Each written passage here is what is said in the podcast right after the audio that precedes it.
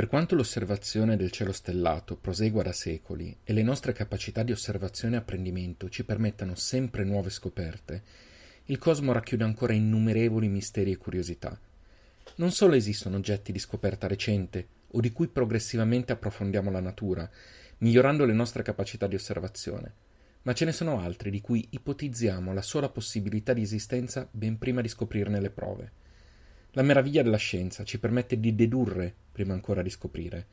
Succede, l'abbiamo visto, quando modifiche negli spettri elettromagnetici ci fanno intuire la presenza di oggetti non osservabili o non osservati. E ancora, quando deviazioni sul percorso di una stella o di un pianeta ci fanno intuire che potrebbe, nell'oscuro del cosmo, esserci qualcosa che ne influenza il cammino. Altre volte ancora, l'esistenza di un tipo di oggetti è teoricamente necessaria affinché una teoria funzioni. È il caso della materia oscura, una componente che rappresenta il 90% di massa dell'universo e la cui esistenza è stata ipotizzata partendo dalle leggi di gravitazione universale. Ma se la materia oscura e l'ancora più sconosciuta energia oscura sono ancora materie di studi e ipotesi, ci sono altri oggetti la cui esistenza è ormai stata provata e che a lungo hanno rappresentato esclusivamente un'ipotesi necessaria nata dalla teoria della relatività e il materiale ideale per decine se non centinaia di storie di fantascienza, i buchi neri. Alzando gli occhi in piena estate, sopra le nostre teste, potremo vedere un'enorme croce che rappresenta un cigno in volo. A metà del collo di quel cigno c'è un buco nero. E mentre io vi racconterò di queste e altre meraviglie racchiuse tra le ali del cigno celeste, Costanza ci spiegherà perché la bellezza e la poesia di quella forma in cielo non corrispondono a una leggenda altrettanto romantica. Io sono Sergio e questo è Astronomiti.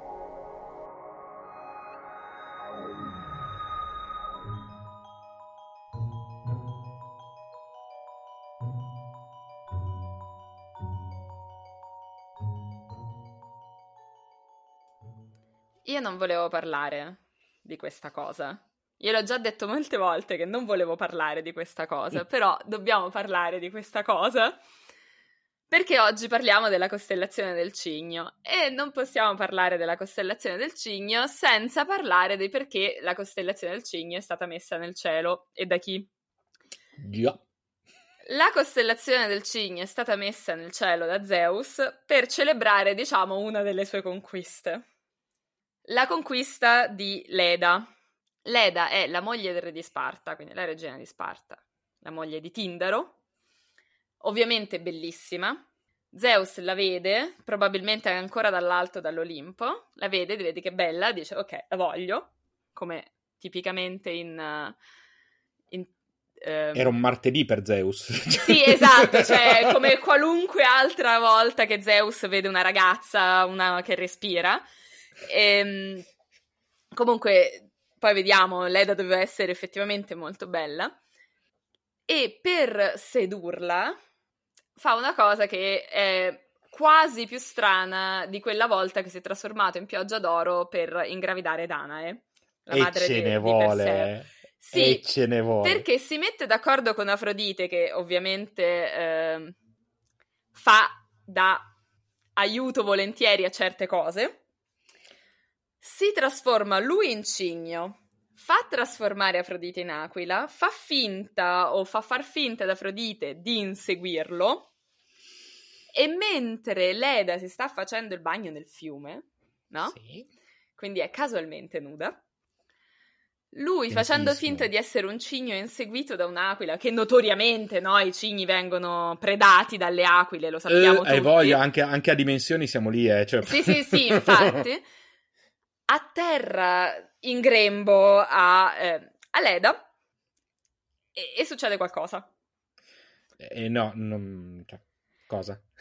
Succede una cosa, succede quella cosa di cui non voglio parlare perché è un, diciamo, io non voglio, ehm, io non voglio far sentire nessuno a disagio con i propri fetish, però proprio con un cigno, no, cioè, è imbarazzante. Sto- Sì, ho, ho qualche problema di immaginazione, onestamente, in questo momento. Allora, la verità è che ehm, ci sarebbe tutta una questione da aprire, ma vi, vi assicuro che potete cercarvi le cose su Google e non vi farò, diciamo, cose, spiegazioni troppo dettagliate, però i cigni, eh, diciamo, hanno il, una certa attrezzatura. Ok, e non è il collo. Non è il collo. Quantomeno fino al Rinascimento non è il collo, poi ne, ripar- poi ne parliamo anche di questo. Fatto sta, Leda eh, scopre che le piacciono i cigni, evidentemente. Quindi sì. Ha questo rapporto con Zeus in forma di cigno, perché Zeus le altre volte, a parte con, con Daniel, il più delle volte, anche quando si trasforma per, eh, per fregare la ragazza di turno, poi nel momento dei fatti, in realtà poi lui si ritrasforma, con Europa si ritrasforma, con Callistopur, eh, quella poverina, si, ritra- si, era ritrasformato. Invece qua la storia non parla di una, ri- di una ritrasformazione. E, e infatti, no, eh, eh, questa dice la cosa più strana è che questa fa le cose con un cigno, no. È che poi Leda fa l'uovo. Eh, eh. Eh sì, perché fa l'uovo. Fa, fa, fa l'uovo. Sì. E fa l'uovo o fa più uova. Mm. Non è molto chiaro se faccia un uovo o ne faccia più di uno. Fatto sta che tra le altre cose, siccome eh, insomma, Leda evidentemente le piace cioè, divertirsi in vari modi, lei comunque torna a casa dopo, quel, dopo la vicenda e fa sesso anche con il marito. E vabbè. Che non, però non è un cigno. No, è un essere diciamo... umano. Va... Mm, sì, sì, sì, no, per carità. Non è una roba strana, diciamo. Non, è, no, non c'entrano feticismi. Però, secondo la medicina greca dell'epoca, questo portava a una doppia fecondazione, che è quello mm-hmm. che noi mhm. sappiamo anche essere successo con Ercole, di cui parleremo più avanti. Ercole è figlio di Zeus, ma la mamma di Ercole Alcmena, ha fatto sesso con suo marito, anfitrione, poco prima che lui partisse per un viaggio, e poi ha rifatto sesso con suo marito quando lui è tornato all'improvviso, senza sapere che in realtà non era suo marito, ma era Zeus, e lei ha dato alla luce due gemelli. Ercole e Ificle, che è un po' più sfigato perché non è figlio di Zeus. È la prima volta che lo sento nominare. Sì, sì, sì, Ificle è lì perché è il fratello umano di, di, di Ercole, ma in realtà non, non, è particolarmente... Te pensa quanto ti possono girare le balle? Se sei il fratello sfigato di... Vabbè, la cosa, la cosa, buona, diciamo, che Ificle non ha mai avuto una dea che cercava di ammazzarlo ogni piede sospinto, quindi mm, c'ha, mm, mm. c'ha i suoi essere un signor nessuno ha anche i suoi vantaggi. Mm, sì, Stessa cosa succede con Leda. Leda partorisce o cova. e questo è proprio cova. Beh, beh. Perché non si capisce. Di alcuni, comunque, sono quattro figli. Sì. All'inizio, soprattutto quattro. Poi ce, ne, poi ce ne sono anche altri, ma non sono mitologicamente rilevanti. Quattro figli, due femmine e due maschi, ma le coppie sono due gemelli, un gemello e una gemella in una coppia e un gemello e una gemella nell'altra. Ok. Cioè sono due coppie di gemelli, entrambe un bambino e una bambina, mm-hmm. e sono Elena, mm. quindi la famosa cioè, Elena di ah, Troia. Elena, quella Elena. Lei.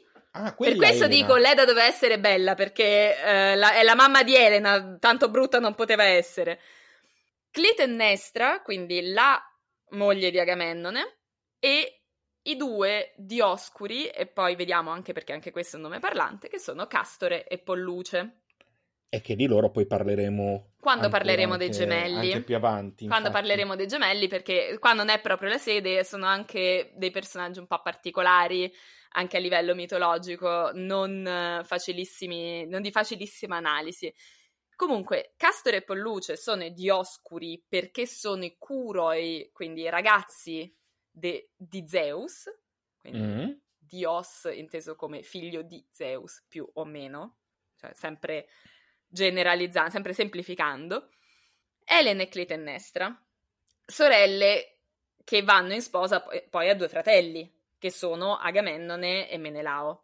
Nella fattispecie, in realtà, tutti i principi di Grecia provano a sposare Elena perché lei è la donna più bella del mondo E se non che ehm, vince Menelao, ma per eh, non rischiare che ci fosse qualche mh, mm, rischio appunto che Elena venisse rapita, poi che è successo, ma in maniera diversa, in maniera, per motivi diversi, i principi di Grecia si sono uniti in un giuramento proposto da Odisseo, quindi ehm, che aveva anche lui le, le sue ragioni per proporre questo tipo di pace, per cui dice se lei viene rapita, tutti gli altri devono andarla, andarsela a riprendere, che è la ragione per cui poi si sono fregati con la guerra di Troia, perché c'era un giuramento e loro non potevano no, non, non, prestare fede al giuramento.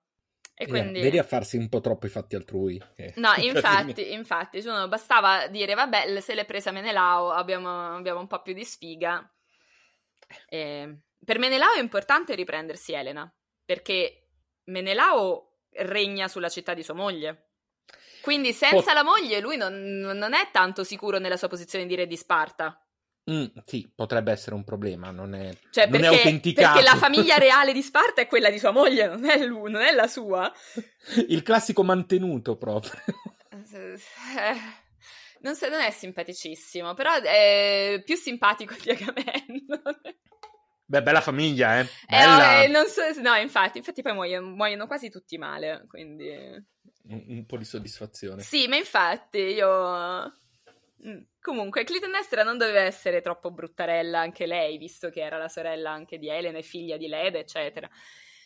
Non si capisce quali di questi figli... Cioè, sicuramente Elena è figlia di Zeus, per, uh, perché è bellissima, è quello che è non si capisce quale di questi figli fosse mortale, o meglio, l'unico di cui si sa per certo che nasce come mortale dovrebbe essere Polluce, però in realtà anche Castore muore, e appunto lo vedremo più avanti, e Clitennestra viene uccisa dal figlio, quindi um, comunque muore pure lei, quindi anche se non fosse nata come mortale, in, una certa, in, un, certa, in un certo punto muore, quindi... Però bisogna anche ricordare che eh, cercando di fare un una storiografia o comunque una linea narrativa unica, spesso io devo mettere in mezzo tradizioni diverse, quindi... Certo, ma infatti perché poi tra l'altro, um, giusto perché uh, noi parliamo del termine mortale e a, e a, volte può significare una cosa, a volte può significare un'altra. In questi casi, quando parliamo di mortale o di immortale, stiamo parlando di se uno è immortale, tipo un, un dio, è perché se muore poi rinasce, sostanzialmente può essere sì, rimesso o, insieme. Ecco. O banalmente eh, Ercole, che è un semidio, lui mhm. muore, mm-hmm. ma viene immediatamente portato nell'Olimpo. Ok. Cioè, ci sono ci sono eh, gradazioni diverse di mortalità. Diciamo, eh, c'è chi può morire, sì, c'è chi può morire, diciamo, di morte naturale di vecchiaia, eh, chi no. Ok. Comunque... Però anche se muori non di morte naturale, potresti essere... Po- se no, sei non... immortale, comunque... Allora, solo gli dei, dei, solo gli mm. dei dei sono proprio immortali, to cure. Mm. Quindi non a caso loro se ne danno di santa ragione perché non possono morire, se ne fanno di ogni anche perché tanto non, non succede niente. Mm-hmm. Cioè non è così grave, per, visto che quella, l'altra persona non può morire e io non posso morire, se ci prendiamo a ammazzate possiamo divertirci, diciamo. E per loro infatti la guerra è spesso più che altro un divertimento e le guerre degli umani lo sono, lo sono tanto quanto, anche se gli certo. umani poi muoiono. Loro non hanno, non hanno, questa, perché non hanno questa percezione.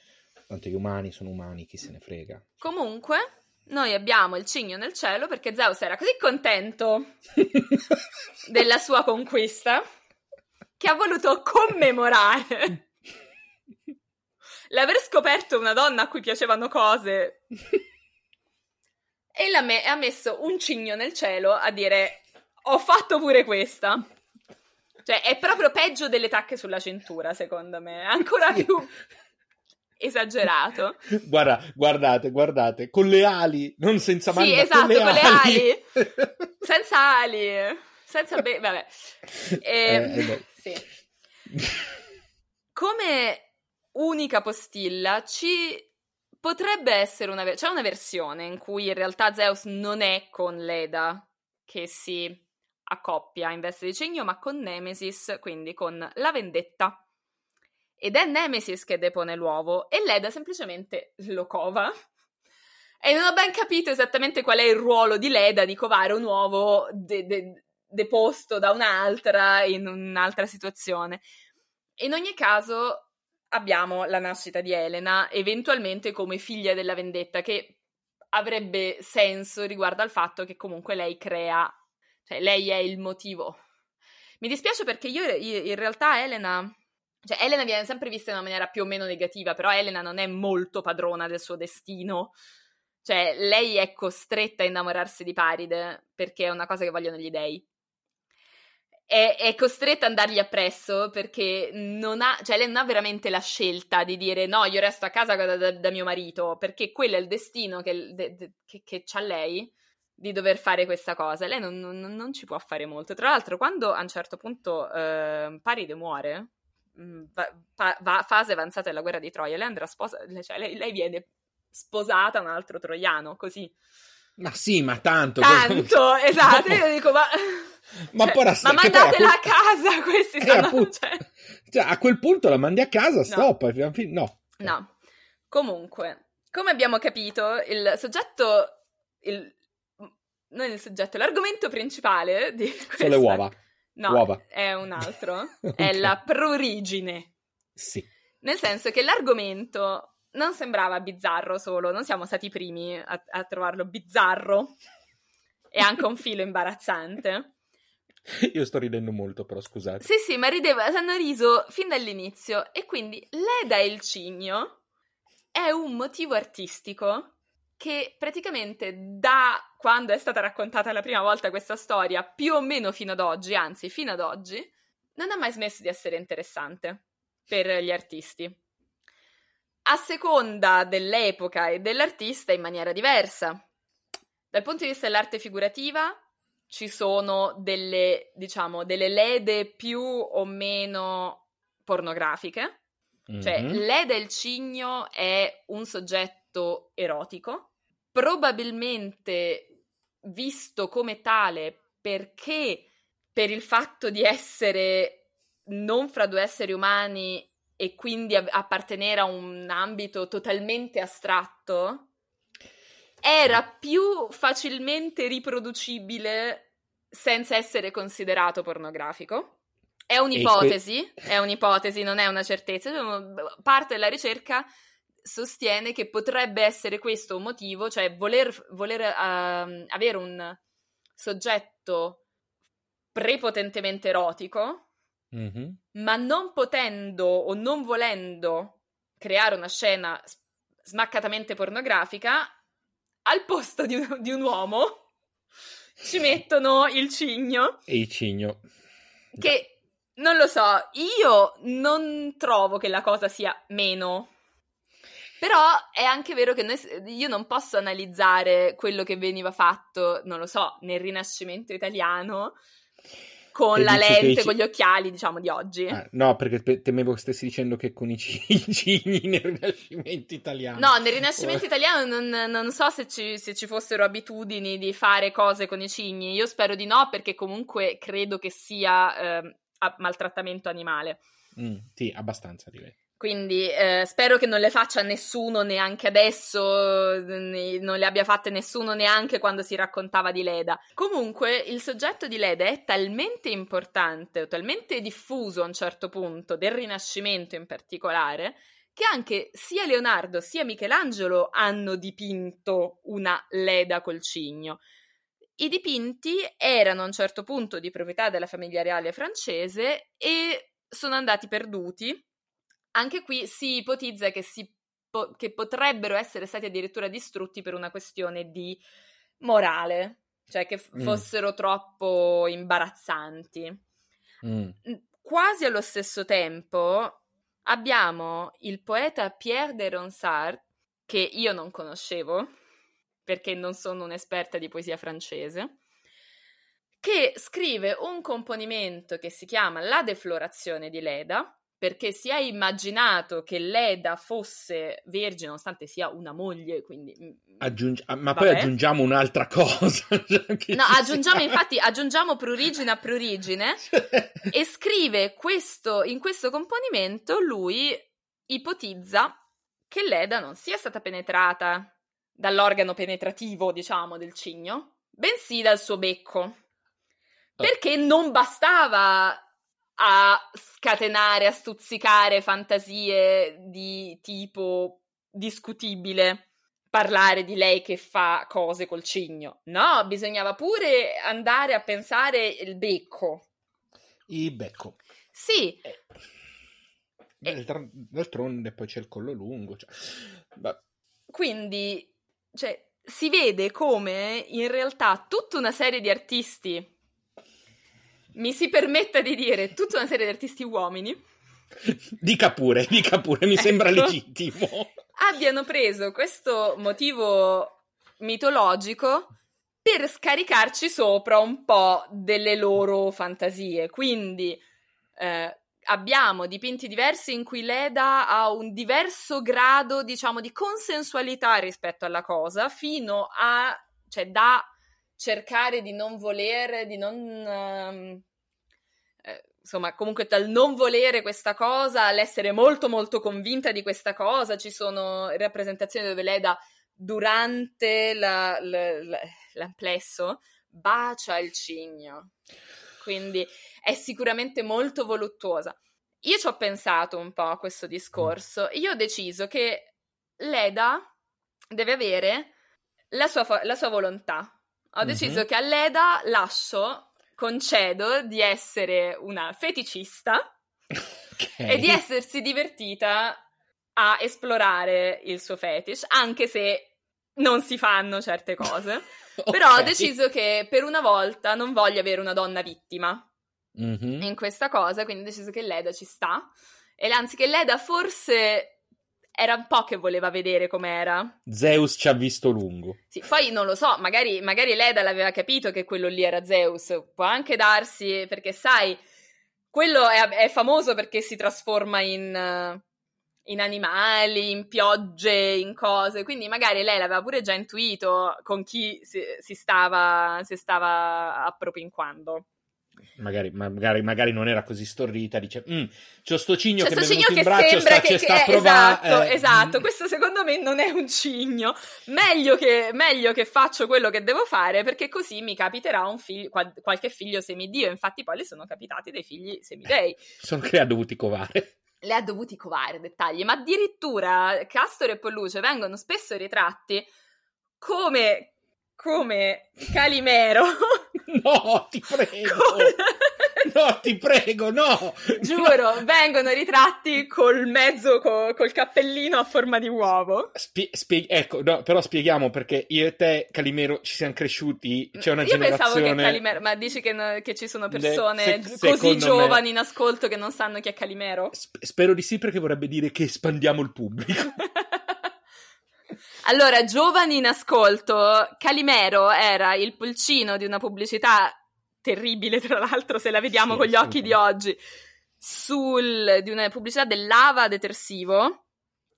Non è sponsorizzato questa cosa che Dai, ho appena infatti. detto. Comunque del Però detersivo. se volete noi accettiamo. Però se, se Ava come lava ci vuole, ci vuole ci vuole sponsorizzare, qua noi non, non, non accettiamo Accettiamo tutto, quasi, quasi, quasi tutto. E era questo pulcino nero che doveva essere lavato. E questa è una lunga storia che io non approfondirò perché ci sono anche mm. delle tematiche meglio oggi no, problematiche. Meglio, meglio, meglio, evitare oggi, sì. E lui andava in giro ancora col pezzetto di, di uovo sulla testa a, for- a mo' di cappellino. Ed è esattamente come vengono rappresentati i potentissimi Dioscuri perché sono effettivamente dei personaggi molto, molto valorosi, molto potenti, però in alcune rappresentazioni hanno l'uovo in testa come mm. Calimero. Non guarderò più nessuno del segno degli, dei gemelli allo stesso modo. Allora, io conosco delle persone del segno dei gemelli, devo dire che non girano con l'uovo in testa. Eh, diverse persone che tutte rigorosamente senza uovi, uovi soprattutto. Senza uovi? senza uovi in testa, senza uovo in testa. Comunque ehm, abbiamo quindi questo, questa rappresentazione molto usata per scatenare fantasie, poi abbiamo una bellissima poesia di Yeats, mm. quindi di un periodo tra romantico e post-romantico all'incirca, che parla di Leda come una specie di, cioè come se in lei in quel momento nascesse tutto quello che poi sta succedendo dopo, cioè un riferimento a Agamennone che muore, per esempio, alla morte di Agamennone che viene causata da Clitennestra, o meglio, viene causata, sembra così, Agamennone viene ucciso da Clitennestra, che è la figlia che nascerà da, que- cioè una delle figlie, delle figlie che nascerà da questo amplesso, quindi c'è una, un forte simbolismo, perché poi, vabbè, Itz... Uh, entra all'interno di, si, si, colloca all'interno di certe correnti non solo poetiche ma anche filosofiche di un certo tipo, per cui spiega un po' questa, questa cosa. Però questo soggetto è sempre più o meno, cioè non si parla per esempio, non so, di Leda come madre o di Leda come regina, è sempre Leda nel, nell'atto sessuale. E in questo mi è venuta in mente, mi sono andata a guardare e, so, e vorrei riportarvi una citazione di un critico d'arte di, diciamo, primi del Novecento eh, di nome John Berger, che scrive, peraltro in tempi non sospetti, tu hai dipinto una donna nuda perché ti piaceva guardarla. Le hai messo uno specchio in mano e l'hai chiamata vanità. E così hai condannato moralmente la donna, la cui nudità hai dipinto per il tuo personale piacere. E questo è il destino di Leda. Molto bella. Cioè, al di là del fatto che anche io scherzo su Ehi cigni, mica i cigni, ma...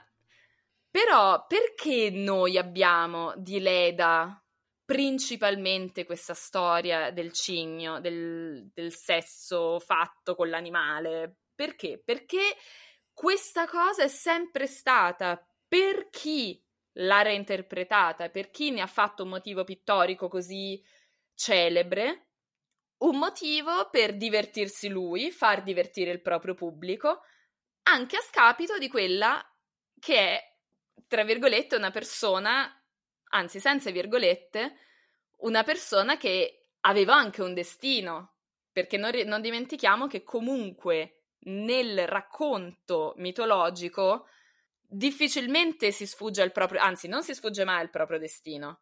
Ed evidentemente nel destino di Leda c'era anche portare in grembo i figli di Zeus, a prescindere da come eh, questo sia avvenuto, e invece diventa una sorta di barzelletta per far divertire qualche nobile de- del Rinascimento, qualche, per far venire qualche strana idea a qualche poeta romantico, così.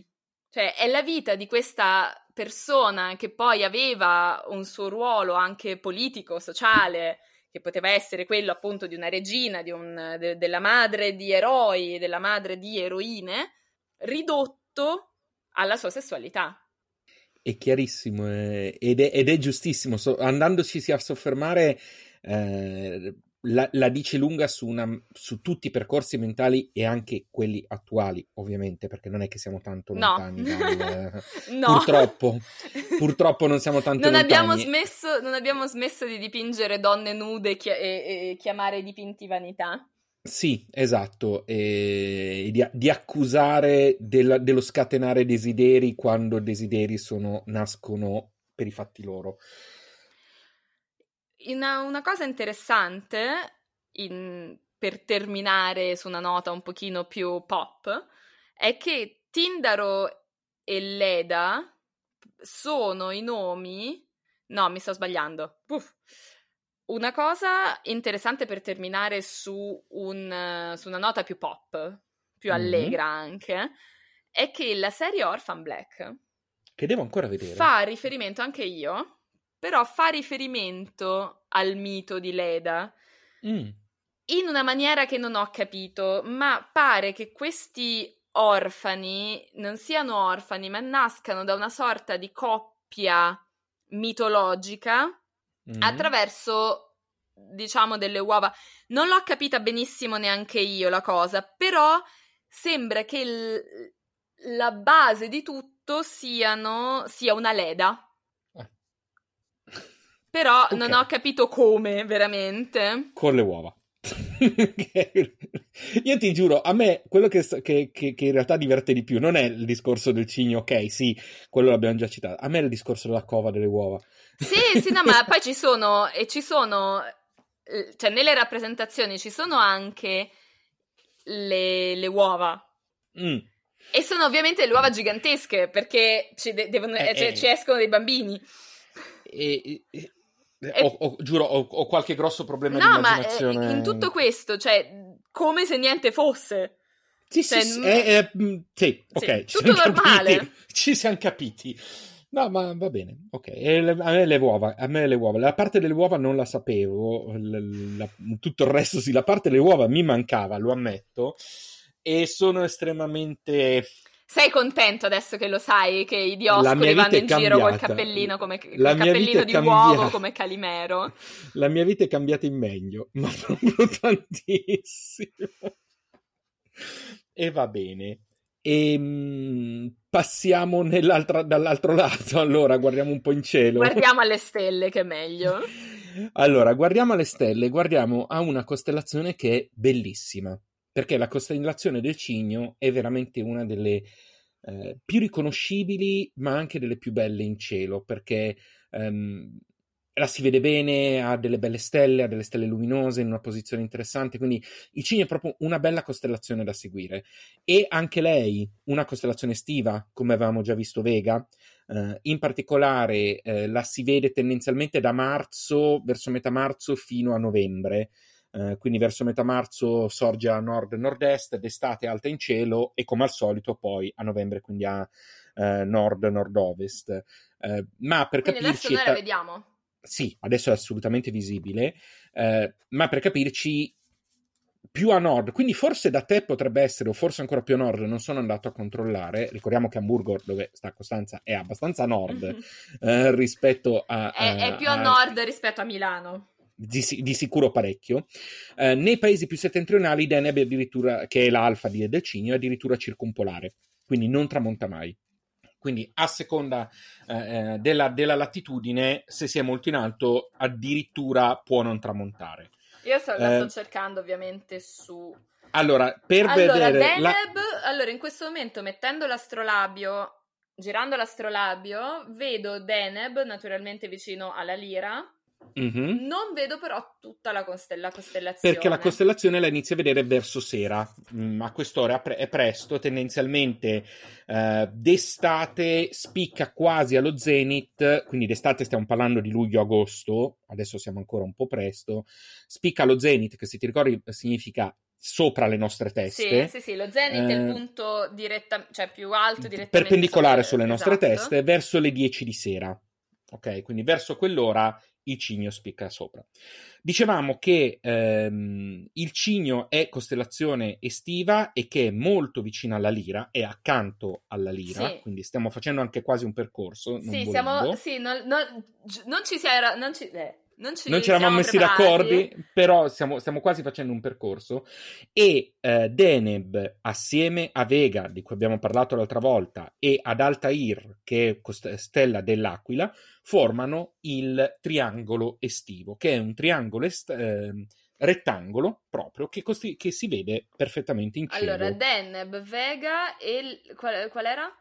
Nella costellazione dell'Aquila, Altair nella costellazione dell'Aquila, se tu vedi, vedi è proprio una stella sì, molto luminosa. Sì, sì, sì, Altair, Deneb e Vega fanno un, sì, fanno un, tri... un triangolo rettangolo, rettangolo, proprio un perfetto triangolo rettangolo. Ci puoi calcolare un teorema di Pitagora, cioè ci puoi applicare un teorema di Pitagora lì. Perfettamente, perfettamente.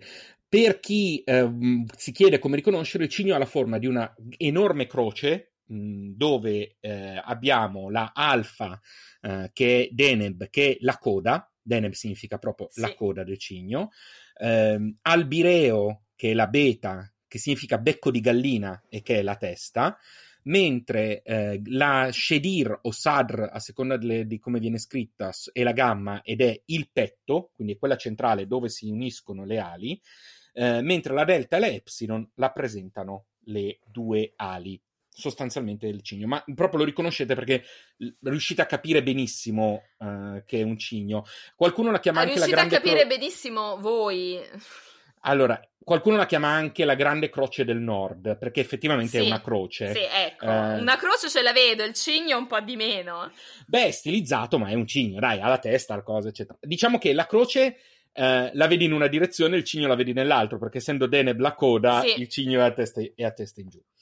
Eh, dicevo che la costellazione Cigno è molto bella, un po' perché ha delle stelle veramente ehm, splendide.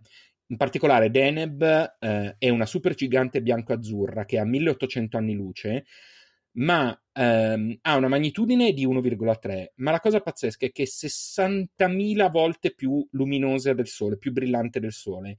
Se fosse alla distanza di Sirio, sarebbe luminosa quanto la Luna giusto per, per, dare un'idea. Cioè siamo all'esatto opposto rispetto a quello che era Vega. Se ti ricordi, quando abbiamo parlato sì. di Vega abbiamo detto che non era una stella particolarmente luminosa, ma era avvantaggiata dall'essere vicina. Mm-hmm. Qui è l'opposto. Qui è molto lontana e nonostante questo è, è eh vabbè, luminosa. ma è una gigante bianca-azzurra, hai detto. È una super gigante. Una super, una super gigante, bianca-azzurra, quindi sì. anche se è più lontana, chiaramente non importa. Esatto, esatto. Ma oltre ad Eneb, che comunque è molto bella, quello su cui vorrei soffermarmi prima di andare al grosso è Albireo. Io ho avuto la fortuna di guardare Albireo con un bel telescopio quel, sulle prealpi orobiche, mm, all'osservatorio delle prealpi orobiche. Albireo è meravigliosa perché è una stella doppia che si può già risolvere al binocolo, ma e quindi già col binocolo si vede bene, ma con un telescopio diventa ancora più bella ma le due componenti sono una bellissima stella gigante arancione che a noi arriva gialla come colore mm. e una sua compagna che è una verde azzurra e che noi percepiamo color zaffiro. Se la si vede col telescopio, io adesso ti sto mostrando un'immagine così la riesci a vedere, vedi quanto sono evidenti i colori di queste due stelle, di quanto è bella. Sì, sono molto definiti, non è, non è difficile da, da, vedere. No, e questa foto che ti sto mostrando non è una foto fatta con chissà quali strumenti, è una foto fatta con un telescopio, appunto, che puoi trovare in un normalissimo osservatorio o, o simili, quindi chiunque può vedere risolte in questo modo. Mentre quando ti mostro foto di nebulose, di galassie, devi avere una te- un'attrezzatura, devi fare foto a lunga esposizione, eccetera. Questa visione è quello che tu vedi. Cioè, questo è quello che io ho visto appoggiando l'occhio a quel telescopio. Ed è, Albireo è meravigliosa, è veramente una, un qualcosa di pazzesco.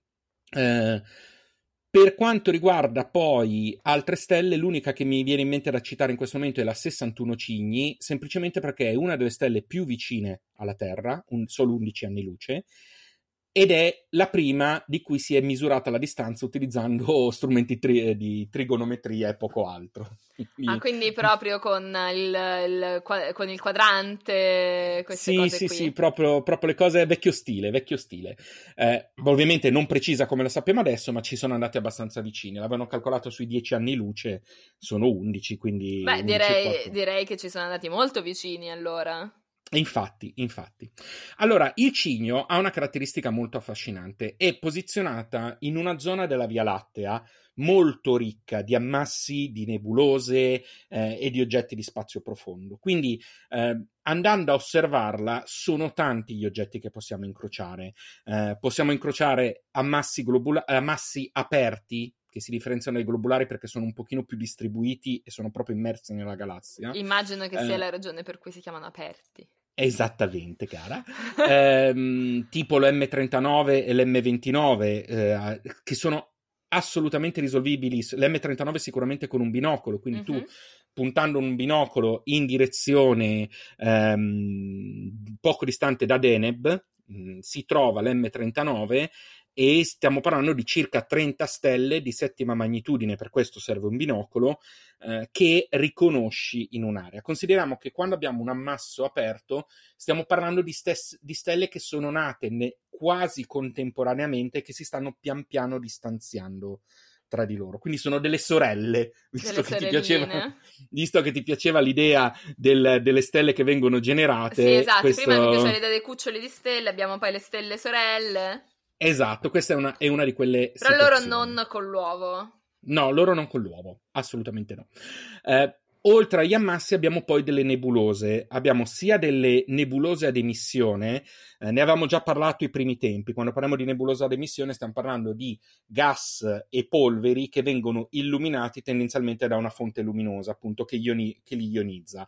Eh, in particolare qui abbiamo eh, una nebulosa che si chiama Nord America, ah. mh, mm, la, vedi, eh, la, vedi, comunque nelle immagini. E perché che, si chiama Nord America? Perché, perché, ha la forma dello Stato nordamericano. Se la guardi bene sembra di avere proprio la forma del, de, de, del, dell'America del Nord, compreso il Golfo del Messico. È vero, è vero, è eh, vero. Manca il Quindi, Canada effettivamente. Esatto, però proprio eh, dà quell'impressione. Ehm, tra, è composta quasi esclusivamente da idrogeno a 1600 anni luce e si trova proprio in un'area che attraversa attraversa la Via Lattea.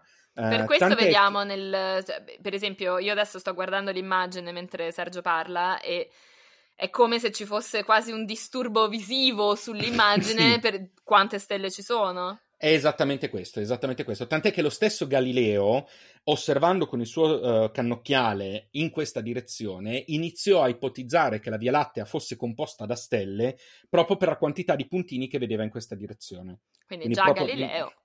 Esatto, quindi è, è già da un po'.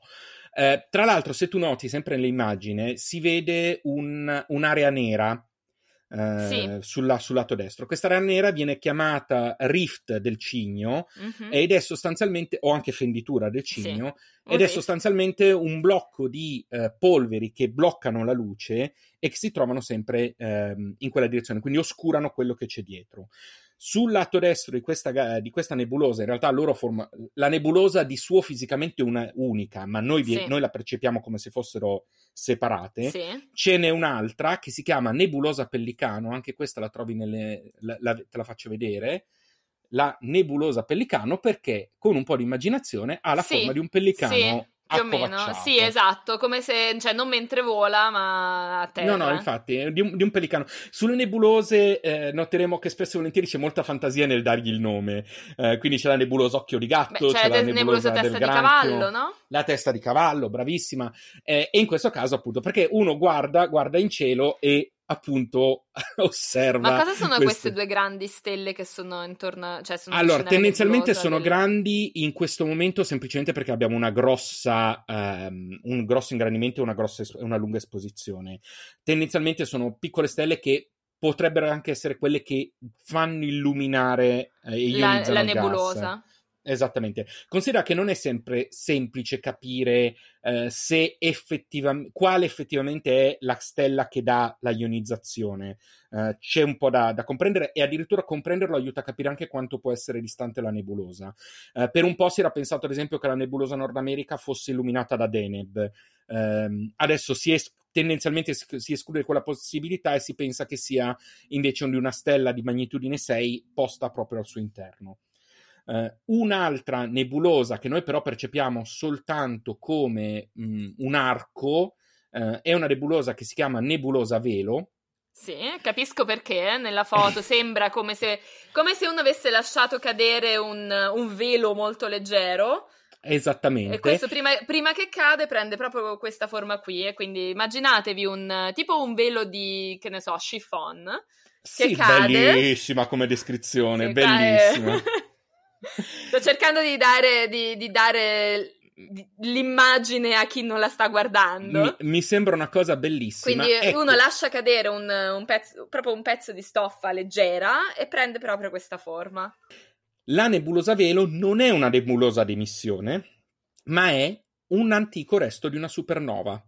Le tracce ricor- una supernova che è esplosa. È esplosa, sì, esattamente. Se ti ricordi quando abbiamo parlato delle supernove abbiamo detto che a un certo punto esplodono ed emettono gas che vengono rilasciati nello spazio aperto. E questi Questo, sono i gas. Questi sono i gas, che erano, gas e le polveri che erano state rilasciate da una supernova. Ma dei colori eh, bellissimi. È, tipo, è meravigliosa. È, è cangiante perché è rossa sotto e ha dei riflessi verdi sopra. Molto bella. Poi ovviamente, ecco, spieghiamo sempre, se mai doveste vedere una di, queste, eh, di questi oggetti al telescopio, non li vedreste con questi colori.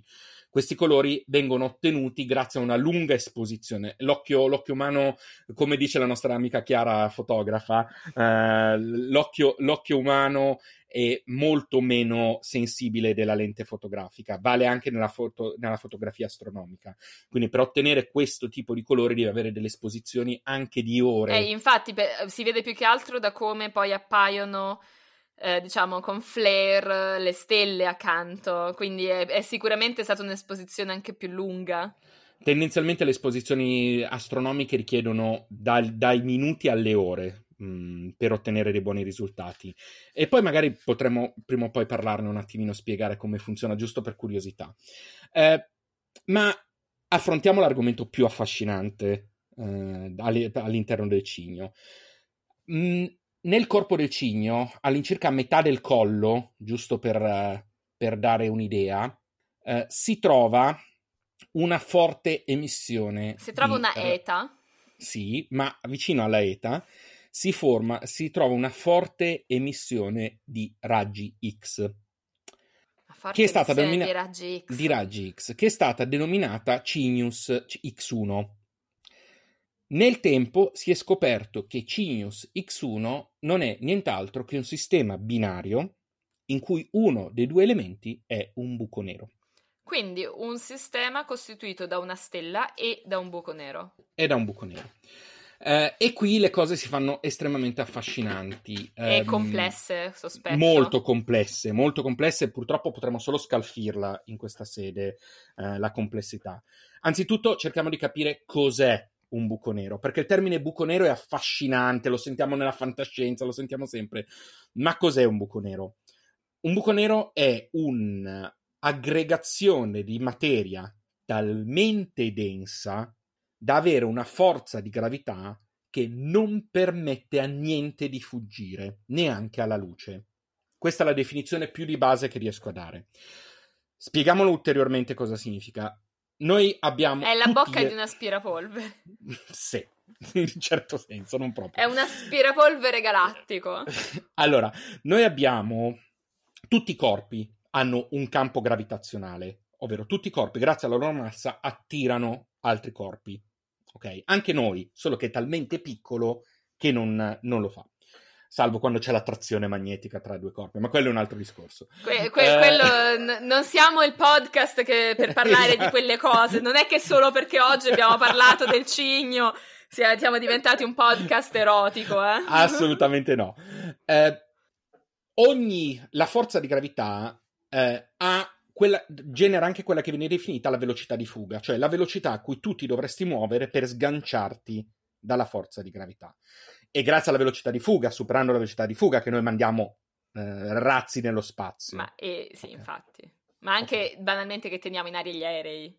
Cosa succede? L- ovviamente la velocità di fuga necessaria a liberarsi dalla forza di gravità è direttamente proporzionale alla, alla forza massa, di gravità. Cioè, sì, alla forza di gravità che comunque... E quindi alla massa. E quindi alla massa. La massa di un buco nero è tale per cui la velocità di fuga è superiore alla velocità della luce. Quindi è, cioè una massa, è densissimo il buco nero. Sì, la densità di un buco nero è de, per definizione la, la, l'oggetto più denso che tu possa immaginare. Cerchiamo uh, di capirci ulteriormente. Quando parliamo di buchi neri, quindi parliamo di oggetti che addirittura si ipotizza al loro interno abbiano una singolarità, cioè un elemento piccolissimo all'interno. Quello che noi vediamo e che possiamo percepire è il cosiddetto orizzonte degli eventi. L'orizzonte degli eventi cos'è? È la soglia oltre la quale noi non vediamo nulla, è dove inizia il nero okay. per certi versi. Ed è il nero del buco nero? È l'orizzonte degli eventi, mm, si chiama proprio così. Sì, sì, ma del buco nero, stiamo parlando sì, Ah, ok, no, no, no, perché de- de- l'orizzonte degli eventi mi sembra un, mm un discorso alla crepuscolo degli dei, una cosa no, molto... E, invece, e, invece, deriva proprio da qui. Orizzonte degli eventi, la definizione è proprio questa. Cioè, il, perché si chiama orizzonte degli eventi? Perché è la soglia oltre la quale tu, qualunque evento avvenga oltre quella soglia, tu non lo puoi vedere, non lo potrai mai vedere, perché è, nel, è oltre l'orizzonte degli eventi.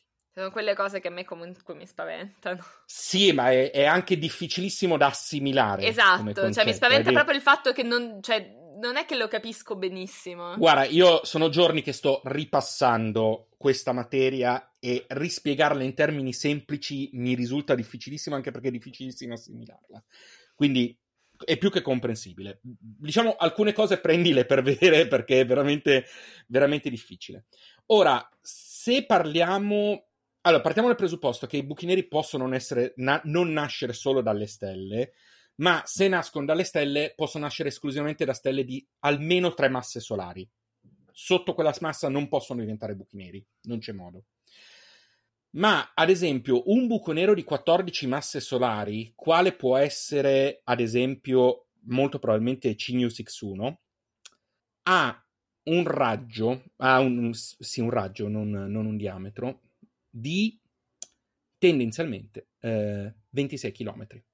Ok. E non è grandissimo. Aspetta, no, raggio di 26 km non è enorme. No, è minuscolo. Stiamo eh. dicendo che la è una cosa estremamente piccola con una densità incredibile. Con 14 volte la massa del Sole. Boh. Cioè, tutto okay, quello che... Il mio, il mio commento eh, da, da persona colta è... Boh.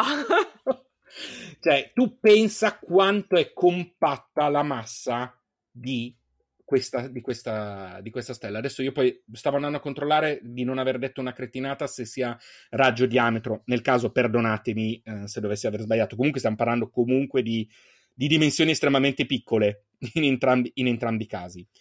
Quindi l'intera massa del Sole compattata, compattata in 26 km. Ma a questo punto uno potrebbe dire perché emette raggi X?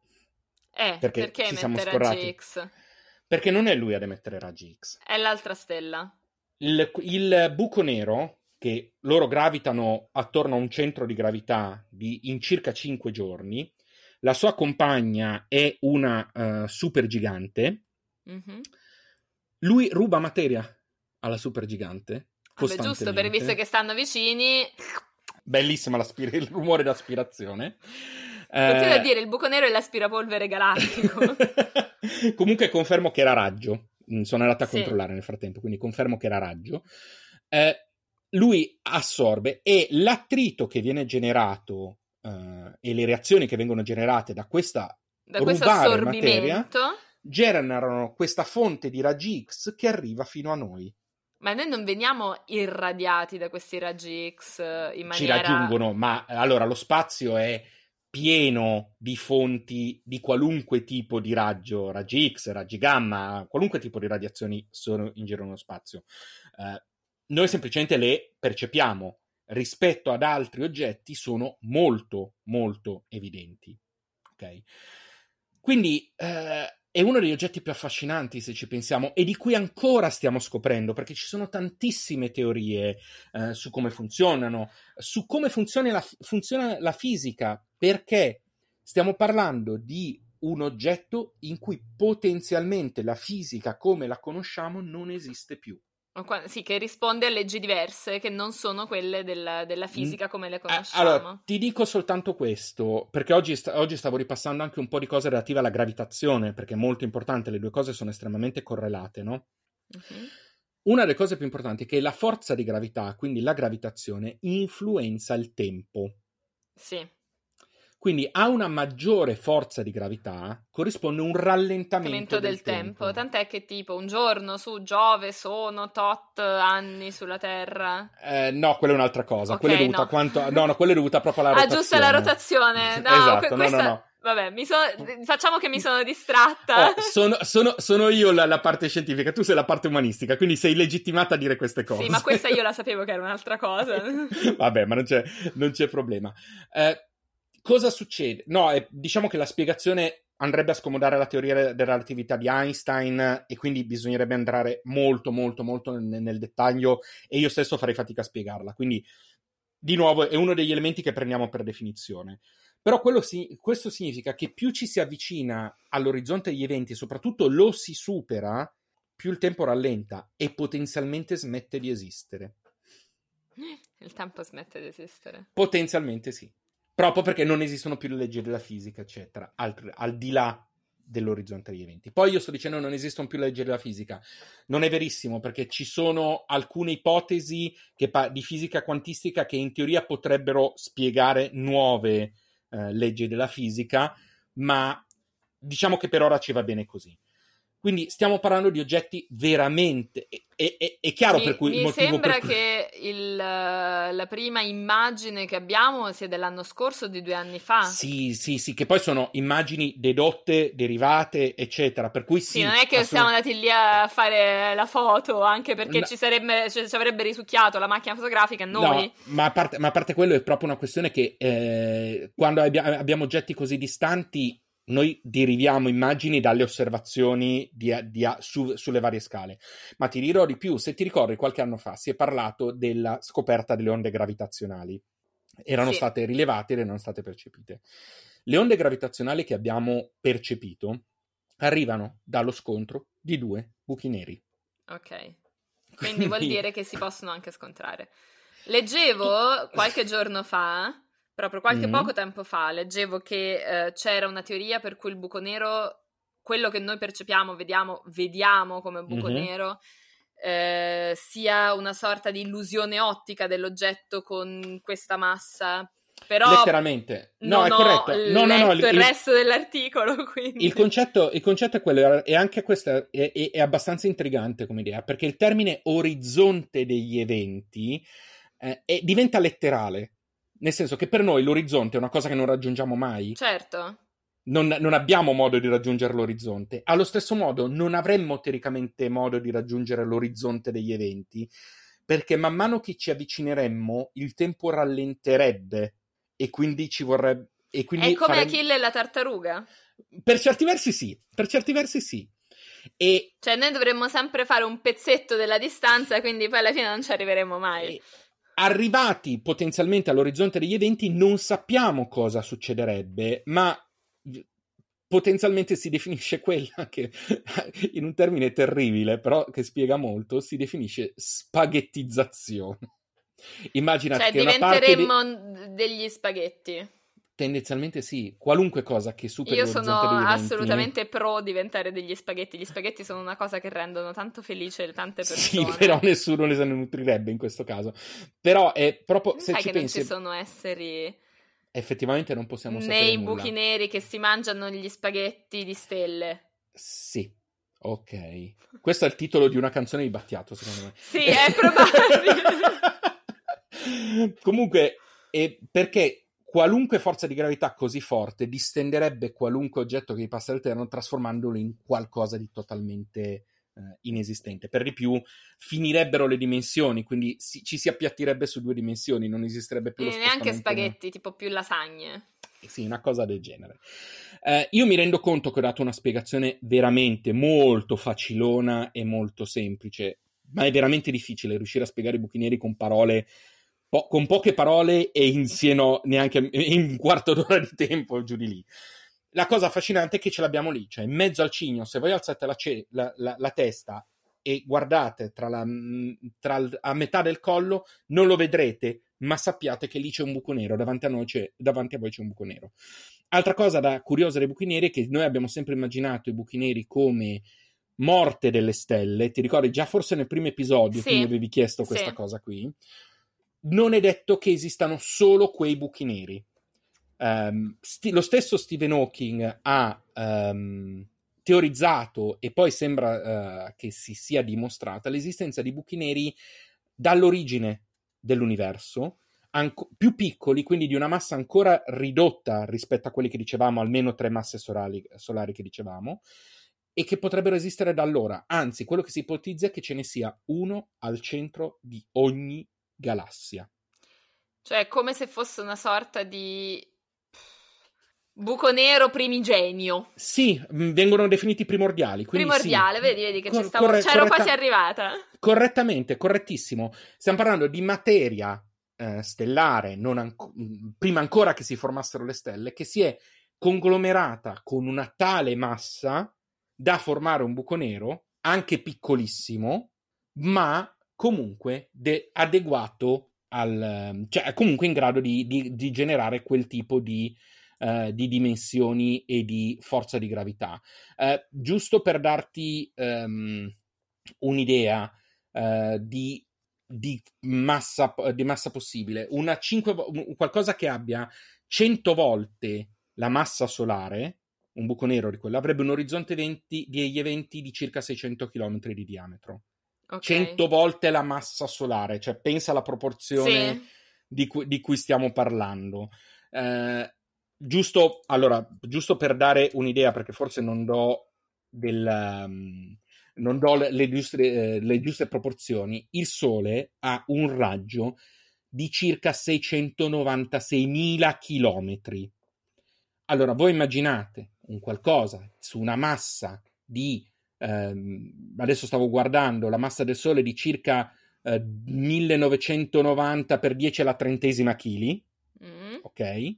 Immaginatevi questa massa che è distribuita in 696.000 Uh, in 696.340 uh, uh, di una sfera, un, un raggio di queste, sì. di, queste, di queste, dimensioni, moltiplicatela per 14 e poi come massa, e poi raggio... riducetela in 26 km.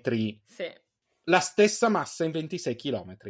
Questo è il buco nero X1 del, del Cigno X1 e io la trovo una delle cose più belle. Ma è una di, quelle potremmo... cose dove uno può diventarci matto, secondo me. Sì, sì, sì, eh, ma anche perché siamo ancora alla frontiera della scienza. Siamo dove la scienza sta esplorando, sta scoprendo, sta teorizzando. La stessa fisica quantistica sta ragionando sul perché. Cioè, siamo a quel punto in cui non si, non si tratta più di parlare di fatti, di cose, e me, cioè, c'è sempre cercando... quella frase che dice ehm, che la scienza, che la cosa bella della scienza è che è vera anche se tu non ci credi, eccetera. E, ed è vero, ed è esatto. una cosa reale. Però eh, bisogna anche, per me quantomeno, bisogna anche valutare che anche le scienze che noi chiamiamo esatte mm-hmm. o scienze dure, come, che è un'altra definizione, oltre un certo limite si sì. spingono nel territorio delle teorie tutta la scienza, salvo quella strettamente osservativa, eh, è una teoria, parte da una teoria. Sì, sì, no, ma quello che voglio dire è che non, neanche le scienze che noi oggi chiamiamo esatte hanno spiegato tutto. No, ma cioè, siamo ben in lontani. Tantissimi, in tantissimi ambiti, come la fisica, la fisica è una di quelle cose che sembra lì ferma, immutabile, perché la forza di gravità funziona così, perché lo vedi che se tu lanci un, un oggetto dal balcone, a parte beccarti giustamente una multa e del cretino, quell'oggetto cade e magari fa anche male a qualcuno e che c'è una certa accelerazione e tutto. Allora uno pensa, va bene, ma allora la fisica spiega, cioè ha sempre ragione. Invece poi arriviamo a dei punti dove no, no, aspetta, non c'è solo la certezza di dire è giusto, è sbagliato, l'ho verificato, è partendo da una serie di, di cose che conosco posso ipotizzare che se le certe condizioni sono di un certo tipo, allora forse... Io ti, per confermarti questo, ti dico soltanto che Stephen Hawking fece una scommessa con un collega scommettendo che 5, eh, X, X1 Cinius non fosse un buco nero. Eh, appunto, Hawking, esatto. Che Hawking. era, insomma, no, non era l'ultimo scienziato... Esatto. Che, Quindi sì. l'ignorantone, insomma. Quindi sì, allora, nel caso del buco nero, dei buchi neri e di molta altra scienza, cos'è l'aspetto affascinante? Che determinate teorie iniziano a ipotizzare l'esistenza di un oggetto o di una particella. Ricordiamoci la famosa particella di Dio di cui si era parlato, il bosone di X di cui si era parlato il qualche anno di fa. X, sì. Eh, dopodiché, però, bisogna dimostrare che quell'oggetto, che quella cosa esiste. La stessa materia oscura di cui parlavo nella intro è teorizzata, ma non è ancora stata trovata o dimostrata. C'è la teoria che esista, perché se esiste allora quadra tutto.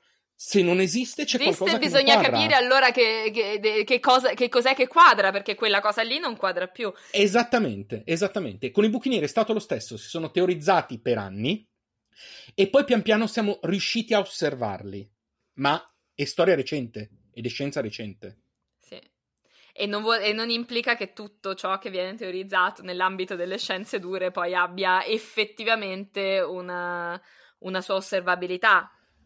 Non solo, è la dimostrazione che ogni volta che vedete dei titoli su qualcosa di scientifico, su testi non scientifici e spesso a, e a volte anche su scientifici, bisogna prenderli con le pinze. Vero, perché... anche perché poi i titoli sono messi lì per, fa- per attirare i gonzi e anche, e anche, i meno gonzi, per attirare esatto. le- lettori, click. Poi oggi, al giorno d'oggi comunque il, la questione del, dell'in- dell'engagement a livello anche dei social e tutto, è importante che ci sia il titolo di grido che dice, non so, scoperto eh, cosa c'è nei buchi neri Esatto. E poi in realtà si dice che c'è uno studio che ha ipotizzato a partire da una cosa che forse nel buco nero ci potrebbe essere questo e quest'altro. Esattamente, non solo, ci sono pubblicazioni scientifiche che vengono pubblicate su riviste serie e ce ne sono altre che vengono pubblicate a, passate il termine a pagamento. No, no, senza passate il termine, ci sono cioè... riviste che ti pubblicano se paghi. E, e lì non, non, è che c'è proprio tanta sicurezza su di, diciamo, quantomeno non, io non mi fido perché non lo so qual è il comitato e la base rispetto a cui tu il paper publish cioè non, è, non, è, una cosa seria, però comunque la rivista circola e comunque quindi quello che c'è dentro, che sia controllato in maniera ineccepibile o meno, non lo puoi sapere, e, e circola anche quel, quello che c'è dentro quelle riviste. E questo vale in astronomia, vale in biologia, vale in virologia, ogni riferimento è assolutamente voluto. Sì, sì, sì, no, e... certo. diciamo ormai credo che molte persone anche che non erano... Ehm, n- non masticavano di questioni di riviste scientifiche, eccetera, abbiano scoperto che la virologia esatto. ha determinati fattori sì, diciamo che la scienza è, una sci- è esatta finché non viene provata sbagliata. E la scienza per, Io direi volte... è inesatta finché non viene provata giusta, ma non, non so. Mm, allora, d- dipende, la scienza, ha, mm, la scienza intesa come scoperte già fatte. Sì, sì. Ok. Allora, ci, allora ci sto. La scienza come scoperte già fatte e provate, e anche lì non è detto. E per quello che intendo, è valida finché non si trova una, una, uh, una chiave migliore. Uh, la, legge, la, legge, di Newton è stata valida finché non è arrivato un certo Einstein, che ha spiegato meglio. Sì. E, e questo, è questo che intendo. Oltre a quello, però, prima di diventare valida, e qui entra quello che stavi dicendo tu, deve essere provata. Fino eh. ad allora è teoria. Esatto. Quindi sono, sono tre step. Teoria, dimostrazione, certificazione della dimostrazione, ovvero controprova. Esatto, ovvero perché bisogna anche... Pers- bisogna... Cioè, non basta che ti dico, no, no, guarda, l'ho provato, ti faccio vedere, poi magari io ho il mio sistema. Eh. Esatto. E a quel punto può essere considerata valida almeno finché qualcun altro dimostrerà qualcosa di ancora più valido, sempre che ci sia. Questo è il percorso, il, porco, il percorso, scientifico. Non è facile, non è immediato, ma è l'unica cosa giusta. No, no, no è sicuramente, chiunque... è sicuramente, il sistema. Se non che, eh, diciamo, quello che mi premeva, cioè, però mi sembra che quantomeno tu l'abbia capito. Bisogna vedere Grazie. se l'hanno capito il, se, lo capi, se lo capisce anche il nostro meraviglioso pubblico, ma è un pubblico intelligente. È che spesso si, dà, si ha l'impressione che le scienze dure, quindi la fisica, la chimica, la matematica, eccetera, siano scienze che abbiano già provato, che non abbiano quell'aspetto dove c'è da dire ok, mi immagino adesso qualcosa, me la immagino perché non ho gli elementi per provarla, quindi prima me la immagino e poi vedo se per caso funziona esattamente come mi sono immaginato, però l'aspetto dell'immaginazione non è, diciamo, esclusivamente di, degli umanisti, e delle tutt'altro, umaniste. Tutt'altro. Eh, spesso sono lampi di genio o intuizioni, intuizioni, che portano una certa... A me non piace certa... la parola genio, questa è una okay. lunga storia, però... Vabbè, intuizioni che portano in, nella giusta direzione o che comunque mettono sulla strada. Poi ci vuole la capacità di riconoscere le intuizioni, di perseguirla, di trovare il modo di dimostrarla e via dicendo. Ma attenzione, non è detto che chi ha l'intuizione sia poi quello che la dimostrerà. No, anche. Può darsi che non abbia gli strumenti, che gli strumenti per dimostrare l'intuizione di qualcuno arrivino dopo. È già successo, mi, mi, mi sembra. Ma eh, abbiamo già detto poco fa, il bosone di Higgs. Eh, Higgs l'ha ipotizzato, ma non, non, è lui che l'ha rilevato. Eh, allo stesso modo mi sembra proprio le radiazioni di Hawking che si, rifoni- che si riferiscono ai buchi neri primordiali, lui le ha ipotizzate, poi sono state scoperte a posteriori. Eh, questo vale al, in generale su tutto, tant'è che spesso vince un premio Nobel chi la persona che dimostra conferma la cosa una teoria. E non... Eh beh, beh, eh...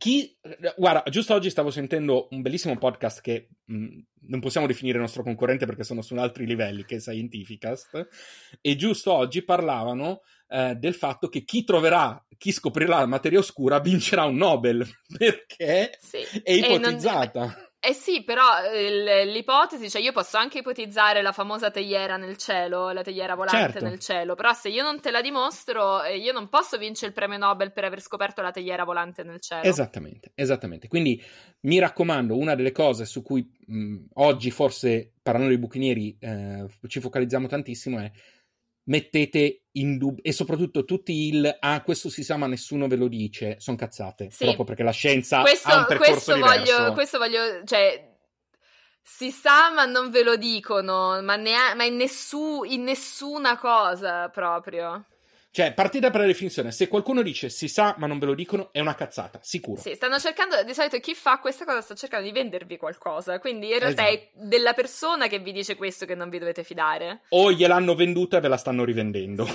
cioè, esatto, visto c'è cascato, adesso cerca di fregarne altri perché deve, deve rifarsi dei soldi perduti.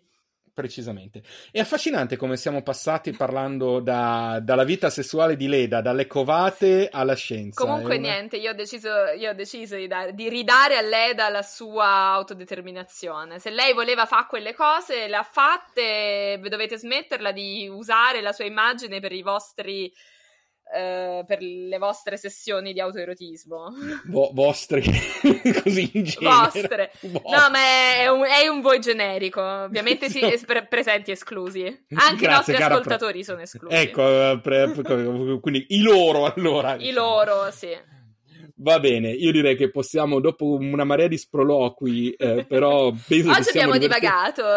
Oggi abbiamo divagato, dopo, dopo, la cosa abbiamo... Però secondo me la divagazione scientifica è sempre utile, anche la divagazione umanistica è sempre utile, quindi aiutano. Eh, noi continuiamo a ringraziare chi ci ascolta, abbiamo dei bei riscontri, quindi grazie, eh, sì. come sempre. Eh, continuate a venirci ad ascoltare. Sì, ma ci potete anche. Io devo dire una cosa: che noi abbiamo mm. un sacco di riscontri positivi e questo ovviamente ci fa un sacco piacere. Ma se ci avete qualcosa da dire che non, non... venitecelo pure a dire. Cioè, sì, noi, sì, noi, noi, pre- noi, prendiamo anche feedback uh, di dire: sì, no, guardate, non fate più sta cosa. No, ecco, no, no, magari non come non valutazione. ecco, scrivete, ecco, magari solo. Scrivete quello. solo le cose che vi piacciono, però a noi personalmente ci potete anche dire le cose che non vi vanno. Cioè, mm, che, che magari diciamo: no, vabbè, però a noi continua a divertirci farlo così. Oppure invece dice: no, aspetta, no, questo è un, di- è un discorso interessante. Quindi io lo dico mi interessa anche, cioè, nel senso, è bello avere le reazioni positive, ma non credo che siamo così perfetti. Parla per te. No, scherzo. In realtà io stavo cercando di rimettermi su un livello umano, su un piano umano. Certo, mi sembra. La mi podcaster sembra dal volto umano. No. no, devo dire che io finora, effettivamente, l'unica uh, segnalazione che mi è sempre arrivata finora è, però effettivamente Orione era lunga. Eh. Sì, sì. ma, sa- ma, diventerà il nostro, il nostro insider joke. Orione era lunga. Orione, le due ore di Orione. Comunque ci trovate ovviamente nei dettagli dell'episodio trovate il link, il link tree dove trovate tutti i nostri link, sì. eh, sia personali che, eh, che del... sui vari social, che di Astronomiti sì. sui vari social, quindi mh, mm, trovate tutto, trovate il link per offrirci un cafferino se volete, un caffettino. Noi lo beviamo sempre tanto volentieri. Sì, grazie, apprezziamo molto e a questo punto Costanza, grazie come sempre. Grazie a te Sergio. E grazie a tutti e mi raccomando non covate troppe uova. No. E mi raccomando non guardate più Calimero come una volta. Mamma mia.